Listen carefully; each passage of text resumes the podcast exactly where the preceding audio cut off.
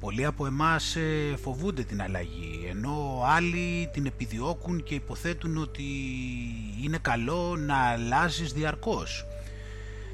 Σε ό,τι αφορά τις ιδέες, ε, ακούμε πολλούς ε, να ισχυρίζονται ότι το νόημα είναι να αλλάζεις, ενώ άλλοι είναι περήφανοι όταν λένε ότι δεν έχουν αλλάξει. Όμως, τι εννοούμε όταν λέμε να αλλάζεις; Για παράδειγμα, δεν μπορούμε να πούμε ότι είναι θετικό το να πουλήσεις τους φίλους σου, ας πούμε. Δηλαδή, τη μία να είστε φίλοι και την άλλη να είστε εχθροί. Από την άλλη δεν μπορούμε πάντα να γνωρίζουμε, προφανώς δεν μπορούμε να γνωρίζουμε τα πάντα, συνεπώς ε, όσο οριμάζουμε και μαθαίνουμε πράγματα τόσο και πιο πιθανό είναι και να αλλάξουμε. Όμως ε, είμαστε όλοι ικανοί να αναγνωρίσουμε αυτό το γεγονός. Την ίδια στιγμή πολλοί άνθρωποι θέλουν να αλλάξουν αλλά δεν μπορούν. Ας πούμε υπάρχουν κάποιοι, όμως είμαστε πολλά βήματα μπροστά κατά τη γνώμη μου όταν έχουμε αντιληφθεί την ανάγκη μας για αλλαγή τουλάχιστον και ότι υπάρχει περιθώριο για βελτίωση. Και κατά την ε, εμπειρία μου αυτή και όλα, σε αυτή την περίπτωση είμαστε και έχουμε κάνει θα έλεγα ίσως και τον μισό δρόμο αν έχουμε βρεθεί σε αυτή την ε, κατανόηση αλλά με ποιο τρόπο μπορούμε να δημιουργήσουμε μακροχρόνιες αλλαγές ε, ενώ ταυτόχρονα να μειώσουμε και το ενδεχόμενο να επανέλθουμε στις παλιές μας συνήθειες; Έχω μιλήσει πολλές φορές ε, για την ύπαρξη των εγώ σε όλους μας. Αυτά είναι συγκεκριμένα μπλοκαρίσματα τα οποία έχουν ε, δημιουργηθεί, έχουν ξεκινήσει να δημιουργούνται από την ε, στιγμή που ξεκινήσαμε και εμείς να δημιουργούμε προσωπικότητα και συνήθως ε, λειτουργούμε κάτω από την επιρροή τους. Αυτά είναι πάρα πολλά και καταπολεμούν το ένα το άλλο ούτως ώστε να πάρουν τον πλήρη έλεγχο πάνω μας την εκάστοτε στιγμή. Είμαστε λανθασμένα εκπαιδευμένοι να υποθέτουμε ότι αυτά είμαστε εμείς. Κάτι τέτοιο όμως είναι εντελώς λάθος. Δεν ήταν ποτέ εμείς, ε, μιας και εμείς είμαστε κάτι πολύ βαθύτερο από αυτό. Δεν είμαστε ούτε ο αγριεμένος άνθρωπος ε, όταν οι άλλοι κάνουν κάποιο λάθος, ούτε ο καταθλιμμένος ε, άνθρωπος όταν ένα αρνητικό γεγονός συμβαίνει, ούτε ο φανατικός ε, κάτω από κάποια ταμπέλα που συμπτωματικά βρεθήκαμε και ούτε ο καθεξής. Αυτό που είμαστε είναι κάτι πολύ βαθύτερο και μυστηριώδες. Επίσης ε, δεν έχει μορφή και δεν ήταν ποτέ ικανό, δεν ήταν ποτέ δυνατόν ε, να μπορέσει να περιγραφεί επαρκώς μέσα από λέξεις μπορεί μοναχά να, να βιωθεί και αυτό μπορεί να συμβεί όταν ε, κοιτάξουμε πίσω από την κουρτίνα των εγώ τα οποία διαμορφώνουν την αντίληψή μας σε οτιδήποτε βιώνουμε. Όμως ε, πίσω από την ε, κουρτίνα των εγώ μπορούμε όλοι να παρατηρήσουμε ότι υπάρχουν κάποιες τάσεις που πάντα είχαμε. Από πολύ μικρή ηλικία αν ρίξουμε μια ξεκάθαρη ματιά ε, πιστεύω πως ε, είναι πολύ πιθανό να μπορέσουμε να τα αναγνωρίσουμε. Για παράδειγμα υπάρχουν ε, άνθρωποι οι οποίοι είχαν τάσεις εξωστρέφειας. Υπάρχουν όμως και άνθρωποι που τους άρεσε πολύ ας πούμε να διαβάζουν βιβλία και έδειχναν ότι είναι πιο εσωστρεφείς. Υπάρχουν άνθρωποι που τους αρέσει να παίρνουν πολλές πρωτοβουλίες ενώ άλλοι ήταν πολύ καλύτεροι στην ομαδικότητα. Εδώ μιλάμε για κάτι που έχει να κάνει με του καθενός την ε, αυθεντικότητα και ξεχωριστά στοιχεία. Το κοινό χαρακτηριστικό όμως όλων των ε, παραπάνω είναι ότι οι άνθρωποι που λειτουργούν έτσι δεν το κάνουν ε, ούτως ώστε να αποδείξουν κάτι ή για να συγκριθούν και ούτω καθεξής. Αντιθέτως ε, το έκαναν ε, με φυσιολογικό τρόπο και απλά τους ικανοποιούσε χωρίς να έχουν κανένα λόγο από πίσω από αυτή τη συμπεριφορά. Ήταν απλά μια προτίμηση και μια τάση. Ένα βήμα παραπέρα στις σκέψεις μας λοιπόν ε, είναι όταν κατανοήσουμε ότι μια αλλαγή η οποία αξίζει να ακολουθηθεί είναι, είναι μια η οποία έχει να κάνει με την καταστροφή κάποιου εγώ και όταν αφήνουμε τον αυθεντικό μας εαυτό να βγει προς τα έξω. Για παράδειγμα, ένα εγώ το οποίο με κάνει φοβισμένο να πάρω κάποια πρωτοβουλία προς ε, κάποια δραστηριότητα η οποία πραγματικά πάντα μου άρεσε. Ας πούμε ότι έχω γαλουχηθεί να είμαι φοβισμένος να προσπαθήσω να πάω προς αυτή την κατεύθυνση και αφού το αναγνωρίσω διώχνω το φόβο και πηγαίνω προς κάτι το οποίο με γεμίζει προς ε, εκεί που με καλεί η αυθεντικότητά μου. Έτσι λοιπόν αλλάζω. Ένα άλλο παράδειγμα θα ήταν ε, ένα εγώ το οποίο με κάνει να θέλω να δείξω στους άλλους ότι είμαι πάρα πολύ ανεξάρτητος οπότε για κάποιο λόγο το έχω συνδυάσει με το να μην ενδιαφέρομαι καθόλου για τους άλλους. Αφού κατανοήσω κάτι τέτοιο και τον τρόπο με τον οποίο λειτουργεί, αλλάζω με το να, γίνομαι πιο, να δείχνω πιο πολύ ενδιαφέρον για το καλό των άλλων ανθρώπων. Το μεγαλύτερο πρόβλημα με τα εγώ είναι ότι σχεδόν ποτέ δεν ε, είναι οφθαλμοφανή. Επειδή έχουν διαμορφωθεί χωρίς την ε, συνειδητή μας ε, κατανόηση, είμαστε, τα έχουμε συνηθίσει και πάντα αντιδρούσαμε σύμφωνα με την επιρροή τους, οπότε τα θεωρούμε δεδομένα.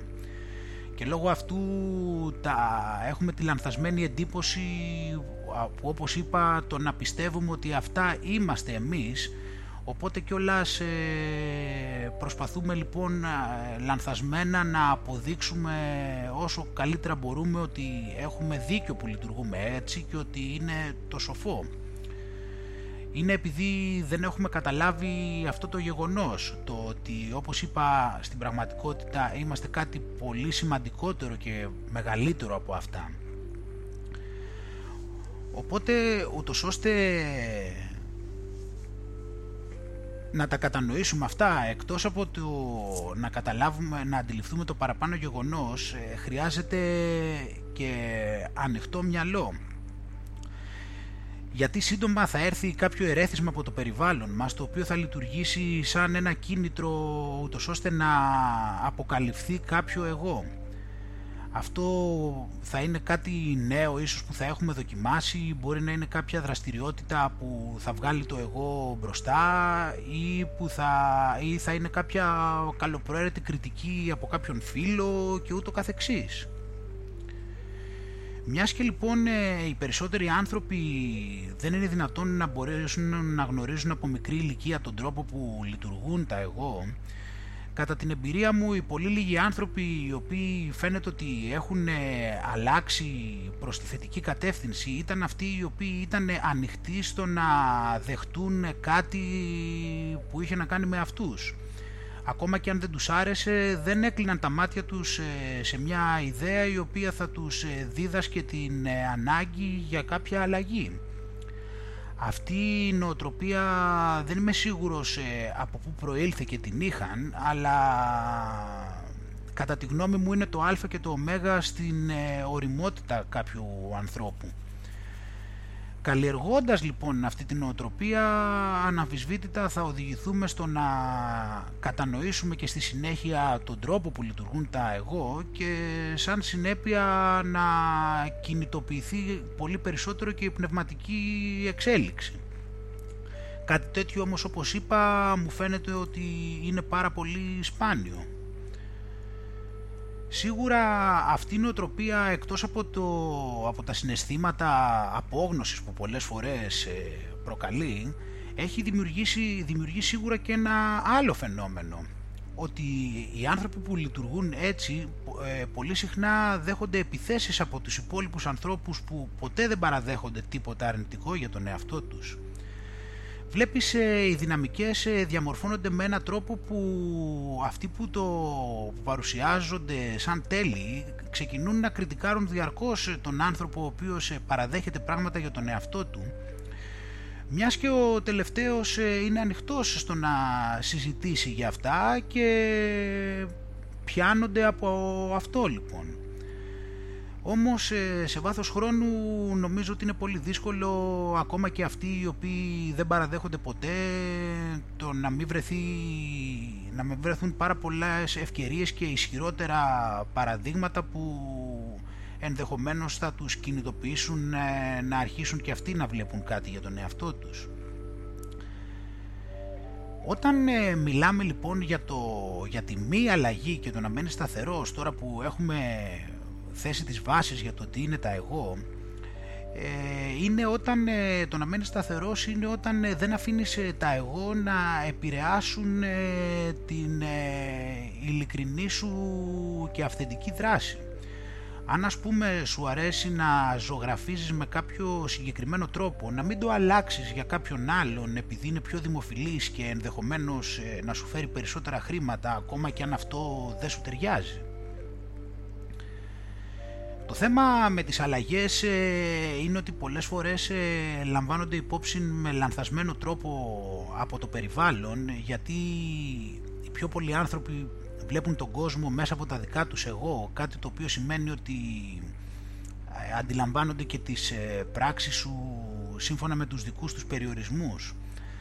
Αυτό σημαίνει ότι μια ειλικρινής αλλαγή δική σου όπως είπαμε που η οποία ενδεχομένως να προέρχεται από την καταστροφή κάποιου εγώ ε, μπορεί να θεωρηθεί ξεπούλημα και αυτό διότι γι' αυτό κιόλας ε, αυτό που έχει μεγαλύτερη σημασία στο δρόμο σου είναι το να είσαι σε επαφή με την δική σου αυθεντικότητα και να έχεις πάντα το χέρι στην καρδιά ανεξαρτήτως τι πιστεύουν οι άλλοι. Ας μιλήσουμε τώρα ε, που έχουμε ξεκαθαρίσει τι είναι τα εγώ, θα, ποια θα μπορούσαν να είναι τα χαρακτηριστικά και πώς για να επιτευχθεί μια μακροχρόνια αλλαγή. Πρώτα απ' όλα έχει μεγάλη σημασία πώς ονομάζουμε ένα νέο στόχο. Υπάρχουν πολλοί άνθρωποι οι οποίοι βάζουν στόχους τους οποίους ε, τους αποκαλούν δύσκολους ή ότι δεν τους αρέσουν, αναγκαστικούς και ούτω καθεξής. Γιατί όμως να κάνεις κάτι το οποίο δεν σου αρέσει; Είπαμε ότι είναι απαραίτητο να είσαι αυθεντικός, συνεπώς ε, κάθε νέος στόχος ε, χρειάζεται από μόνος του να σε ικανοποιεί γιατί είναι η επιλογή σου και είναι για το δικό σου καλό, γιατί αλλιώς να το κάνεις. Ε, αν είναι για άλλο λόγο τότε σημαίνει ότι απλά ικανοποιείς κάποια εγώ πάλι. Μπορείς λοιπόν τους νέους στόχους σου να τους αποκαλείς σαν χρήσιμους ή βοηθητικούς και ούτω καθεξής. Επιπλέον χρειάζεται να ξεκαθαρίσεις τους λόγους για τους οποίους θέλεις την αλλαγή. Είναι πολύ σημαντικό να τους ξεκαθαρίσεις συνειδητά από νωρίς. Γιατί πιστεύεις ότι χρειάζεσαι αυτή την αλλαγή, σε τι θα σε βοηθήσει και τι θα σου παρέχει; Γιατί πιστεύεις ότι είναι χρήσιμο και ταιριαστό για εσένα και αυτό μάλιστα χρειάζεται να γίνει πριν κιόλας ξεκινήσεις επειδή θα είναι η πηξίδα σου. Μέσα σε αυτή τη διαδικασία της αλλαγής πολλές φορές τα εγώ επανέρχονται και προσπαθούν να μας επαναφέρουν στις παλιές μας συμπεριφορές. Με το να έχεις ε, στο τσεπάκι σου τους λόγους θα είσαι έτοιμος ε, να κάνεις τα εγώ ακόμα περισσότερο αδύναμα όταν εμφανιστούν γιατί αυτά κιόλας δεν πεθαίνουν αμέσως και επανέρχονται μήνες, ε, ε, ακόμα και χρόνια αργότερα. Επίσης χρειάζεσαι να, βάλεις, να κάνεις την αλλαγή σου συγκεκριμένη. Το πώς θα συμπεριφέρεσαι συγκεκριμένα και ακριβώς μέσα σε αυτή την αλλαγή αν θέλεις ας πούμε να ξεκινήσεις να γυμνάζεσαι αυτό δεν φτάνει από μόνο του. Χρειάζεται να γράψεις τι θα είναι αυτό, θα είναι ποδόσφαιρο, θα είναι γυμναστήριο, τρέξιμο, τι θα είναι, πόσες ε, ώρες την ημέρα και ποιες ημέρες; Την, το βράδυ όταν ε, ξυπνάς, πότε, πού, με ποιον; Όσο πιο συγκεκριμένος γίνεσαι, τόσο πιο πολλές ε, πιθανότητες έχεις ε, να είναι αυτό κάτι πραγματικό; Την ώρα λοιπόν που φτιάχνεις τη στρατηγική σου, όσο πιο συγκεκριμένη είναι, τόσο και πιο πραγματική γίνεται η αλλαγή έτσι και αλλιώς. Χρειάζεται να κάνεις ακόμα την αλλαγή μέρος του τρόπου ζωής σου. εκτός από το συγκεκριμένο που προείπα χρειάζεται να λάβουμε και υπόψη ε, τη ζωή σου γενικότερα, τις ε, άλλες σου ανάγκες και τις δραστηριότητες, πόσες ώρες ε, την ημέρα εργάζεσαι, ποιες ημέρες είσαι πιο πολύ κουρασμένος, αν ε, δουλεύεις από το σπίτι ή όχι, αν έχεις παιδιά, πόσο ελεύθερο χρόνο έχεις; Και ούτω καθεξής. Όσο περισσότερο αφοσιωθείς στο να βάλεις αυτές τις νέες ε, δραστηριότητες σαν ε, μέρος του ζωής σου, τόσο και πιο πολλές είναι και οι πιθανότητες αυτές να διαρκέσουν. Μπορείς ακόμα να βάλεις το παιχνίδι στα πλαίσια της αλλαγής. Αν είναι δυνατόν ε, να παίρνεις ας πούμε μετρήσεις ε, στο τι αλλαγές έχουν επέλθει μέσα από αυτές τις αλλαγές. Θα ήθελες ας πούμε να μετρήσεις, ε, δεν θα κινητοποιούσουν με το να μετρούσεις ότι έκανες 5 λεπτά γρηγορότερα μια απόσταση κολυμπώντας κάθε δύο εβδομάδες μπορώ να βρούμε πολλά παραδείγματα ανάλογα με την περίπτωση και μπορείς λοιπόν να χρησιμοποιήσεις τη δημιουργικότητά σου ούτως ώστε να δημιουργήσεις παιχνίδια στον εαυτό σου τα οποία θα είναι το αλατοπίπερο στις νέες σου δραστηριότητες. Αν για παράδειγμα επίσης ε, είναι, έχει να κάνει με τη διατροφή μπορείς να μάθεις ε, νέες ε, συνταγές ή να στοχεύσεις να γράψεις ένα βιβλίο με τα νέα σου ευρήματα αφού τις έχεις υλοποιήσει. Επίσης ε, μπορείς να ξεκινήσεις με μικρά βήματα. Πολλοί άνθρωποι ξεκινούν με πολύ μεγάλο ενθουσιασμό και απότομα αλλά σύντομα η ενέργειά τους χάνεται και τις περισσότερες φορές τα παρατούν εντελώς. Εμείς δεν θέλουμε να γίνει κάτι τέτοιο. Αυτό που έχει σημασία είπαμε είναι οι μακροχρόνιες ε, διαδικασίες και ακόμα και αν προχωράς αργά είναι μια χαρά, δεν υπάρχει κανένα πρόβλημα. Συνεπώς ε, δεν χρειάζεται να, να βάλεις μεγάλη πίεση στον εαυτό σου, ειδικότερα στην αρχή. Ακόμα και μικρά βήματα είναι ok, ε, αν ξέρουμε ότι βρίσκεσαι στο σωστό δρόμο. Είσαι έτσι κι αλλιώς σε ένα διαφορετικό επίπεδο από τη στιγμή που κάνεις το πρώτο βήμα όσο μικρό κι αν είναι αυτό. Αυτό που έχει σημασία είναι η σταθερότητα και ακόμα και λίγο λίγο ο σκοπός, ο βασικός επιτυγχάνεται. Αυτό το κάνει κιόλας ευκολότερο να ξεκινήσεις γιατί άμα σκέφτεσαι ότι έχεις κάτι μεγάλο τότε ίσως και να σε τρομάξει και να μην το προσπαθήσεις ποτέ και να μην κάνεις τίποτα ούτε καν να ξεκινήσεις ενώ έχοντας μικρές προσδοκίες είναι πολύ πιθανό κατά τη διάρκεια της ε, διαδικασίας η όρεξή σου να ανέβει κιόλας. Τέλος, ε, για μία ακόμα φορά να μην ξεχνάς ότι όλα αυτά χρειάζεται να καλύπτονται από την αξία της αυθεντικότητάς σου. Γιατί όταν μία διαδικασία έχει διαμορφωθεί πάνω στον πραγματικό σου εαυτό, όλα τα πράγματα έρχονται αυτόματα στη θέση τους. Οτιδήποτε κάνεις γίνεται ευκολότερο, χάνεις τον έλεγχο του χρόνου, έχεις καλύτερα αποτελέσματα, είναι ευκολότερο να κολλήσεις πάνω σε αυτό και μάλιστα περιμένεις πώς και πώς να το κάνεις και ούτω καθεξής. Συνεπώς ε, είναι ο κυριότερος παράγοντας για μια μακροχρόνια και υγιή αλλαγή.